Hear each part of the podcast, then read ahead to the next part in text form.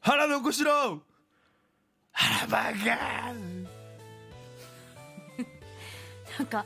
本当にこのがなりに今日紹介する一冊のイメージを詰め込みますって言ってたけど、はい冒頭で言った時と全然違うんですよねだからちょっとや っ迷いぱこうそうですね定まってないなっていうのはが最近の傾向ですね、そのこのジャンルはこれっていうのにまだちょっと迷いを感じてるんですけどそうなんですか正直今の感じ今日の漫画で言うと最初のやつより今の方がまだ良しかっっくたりくる、はいそうですか違かったですいやでも今日もこれぞという漫画を持ってきてるんですよね今日ははいちょっと読みやすいはい、あの読み切り漫画をねおおちょっと1話完結の読み切り漫画あを読み切りもいいよ持っねてきましてはいタイトルはこちらです「愛を食らわば皿まであーこれもうえタイトルからお料だ理系」いや違うんですよあタイ違うのタイトルから全然連想できないでしょうん「愛を食らわば皿まで」本当にうなんなんかんでこんなタイトルなんだろうっていうのは確かにあるんですけどうんうんうんこれね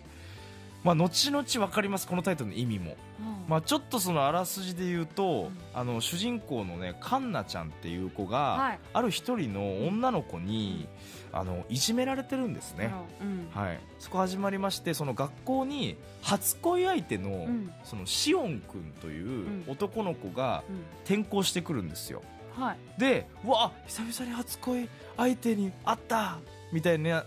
感じになって結構テンション上がってる中どんどんいじめはエスカレートしていくんですね、ひどいねカンナちゃんえこれは中学ですか高校ですかえー高校ですね高校ですね神田ちゃんでシオン君が高校に転校してきて、ほうほうほでいじめはどんどんエスカレートしていくと、ううんでこれがねすごいこのシオン君というのが、うんねまあもう漫画の世界なんであれなんですけど食人病というねえちょっと病気でしてはいこれがそのどういう病気かというとうんあの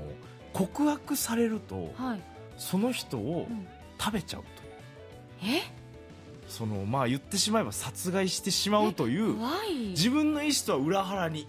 うん食人病という病気なんですようん奇病この漫画の世界で、うんでシオン君っていうのはすごいイケメンなんですねはいでモテるんですようんだから転校してきて、うんそのバッて告白してきた女の子あんたのこと好きなんだけどって言ったら、うんもうシオン君の意思とは裏腹に、もう食べちゃうなんか急に怪物みたいなのが頭の中から出てきて、えーうんっ怖ていいうそうっ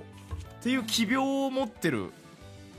あのーシオン君というこの男の子漫が画の中ではそれは特別な病気ではなくはいい、もうなんかいやまあ特別な病気ですねそのある原けど因は分かってないけどうんうんそのシオン君が勝手に食人病と呼んでる自分しかないというのではいでですよはいでこのカンナちゃんうが、ん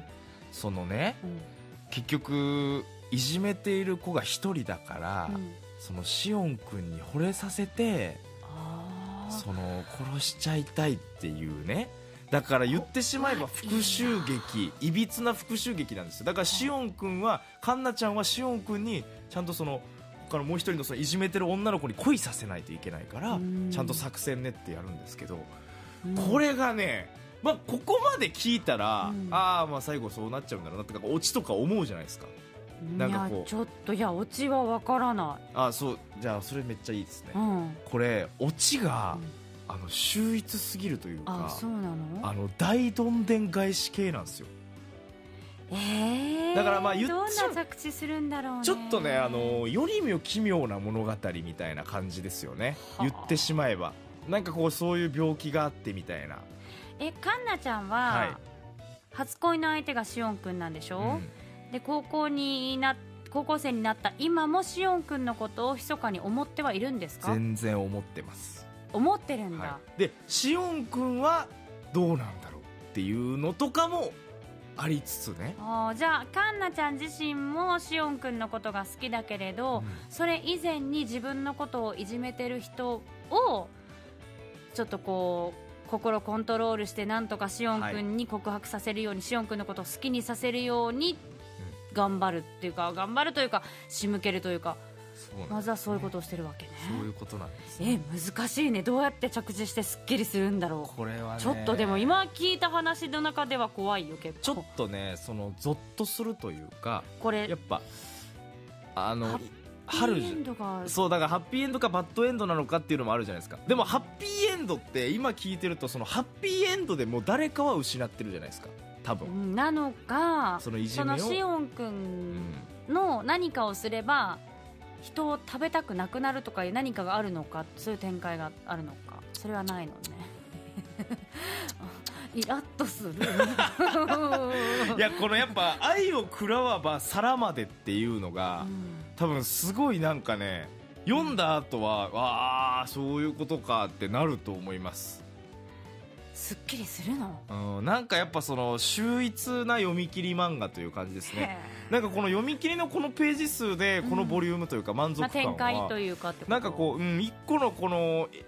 ある人のエピソードを聞いた時の満足感みたいなね、へえなんかこう世にも奇妙な話みたいなのをなんかこうきゾッとする話をなんか聞いたようななんかねまあ正直その嫌な気持ちになっちゃう方もいるかもしれないででもすけどさ難しいよねカンナちゃんもさどんなにしおんくんのことが好きでも、うんそれを伝えることはできないってことも本人は分かってるんでしょこれがねまた難しいとこでだってでもカンナちゃんはそのしおんくんが